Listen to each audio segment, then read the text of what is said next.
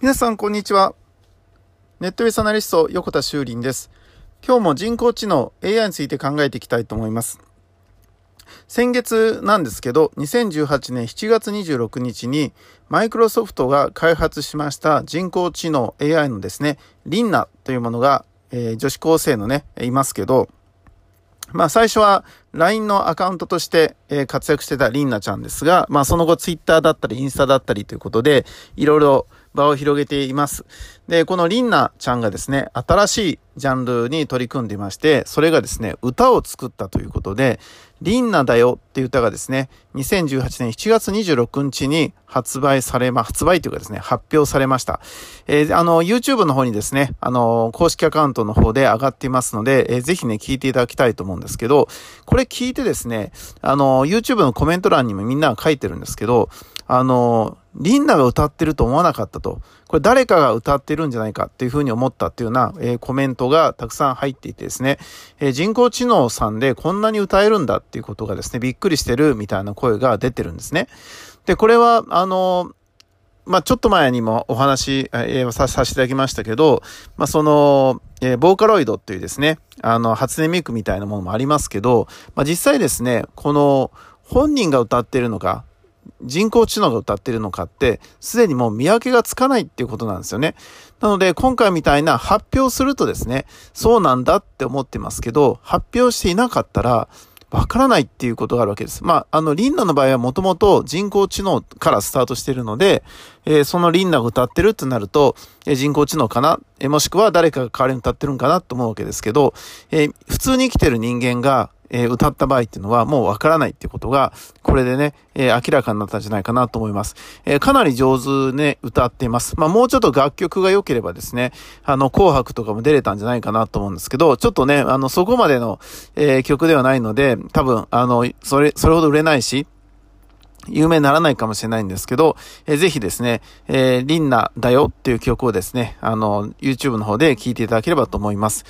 えー、今日はですね、この人工知能っていうものが、まあ、歌うレベルに関してはですね、もうここまで来たよということです。えー、あとはですね、ここまで来るためにどのぐらいの、その、プログラムというかですね、を仕組んでやったかっていうことはちょっと知りたいですね。つまりあの音符と歌詞を与えただけで人工知能はこれだけ歌えたのか、その後え人間はどのぐらい手を加えて実際にね、えー、その 人, 人工的な声で歌ってる見せたのか、ちょっとここは知りたいところでありますね。はい、今日はここまでということでネットニュースアナリスト横田修林でした。ありがとうございました。ではまた明日。皆さんこんにちは。ネットニュースアナリスト横田修林です。今日も人工知能 エーアイ について考えていきたいと思います。先月なんですけど、にせんじゅうはちねんしちがつにじゅうろくにちにマイクロソフトが開発しました人工知能 エーアイ のですね、リンナというものが、えー、女子高生のね、いますけど、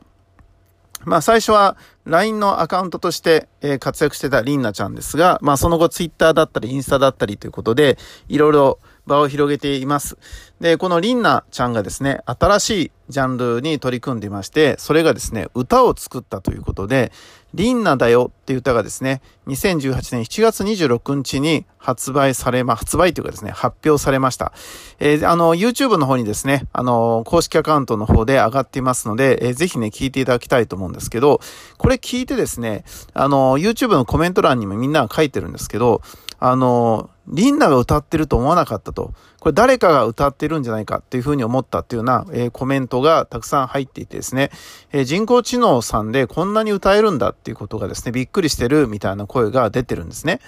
で、これは、あの、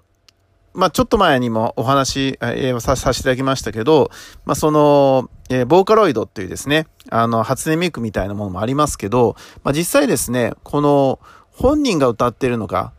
人工知能が歌ってるのかってすでにもう見分けがつかないっていうことなんですよね。なので今回みたいな発表するとですね、そうなんだって思ってますけど、発表していなかったらわからないっていうことがあるわけです。まあ、あのリンナの場合はもともと人工知能からスタートしているので、えー、そのリンナが歌ってるってなると、えー、人工知能かな、えー、もしくは誰かが代わりに歌ってるんかなと思うわけですけど、えー、普通に生きてる人間がえー、歌った場合っていうのはもうわからないっていうことが、これでね、えー、明らかになったんじゃないかなと思います。えー、かなり上手ね、歌っています。まあ、もうちょっと楽曲が良ければですね、あの、紅白とかも出れたんじゃないかなと思うんですけど、ちょっとね、あの、そこまでの、えー、曲ではないので、多分、あの、それ、それほど売れないし、有名にならないかもしれないんですけど、えー、ぜひですね、えー、リンナだよっていう曲をですね、あの、YouTube の方で聴いていただければと思います。えー、今日はですね、この人工知能っていうものが、まあ、歌うレベルに関してはですね、もうここまで来たよということです。えー、あとはですね、ここまで来るためにどのぐらいの、その、プログラムというかですね、を仕組んでやったかっていうことはちょっと知りたいですね。つまりあの音符と歌詞を与えただけで人工知能がこれだけ歌えたのか、その後え人間どのぐらい手を加えて実際ね、えー、その 人, 人工的な声で歌ってる見せたのか、ちょっとここが知りたいところでありますね。はい、今日はここまでということで、ネットベースアナリスト横田修林でした。ありがとうございました。ではまた明日。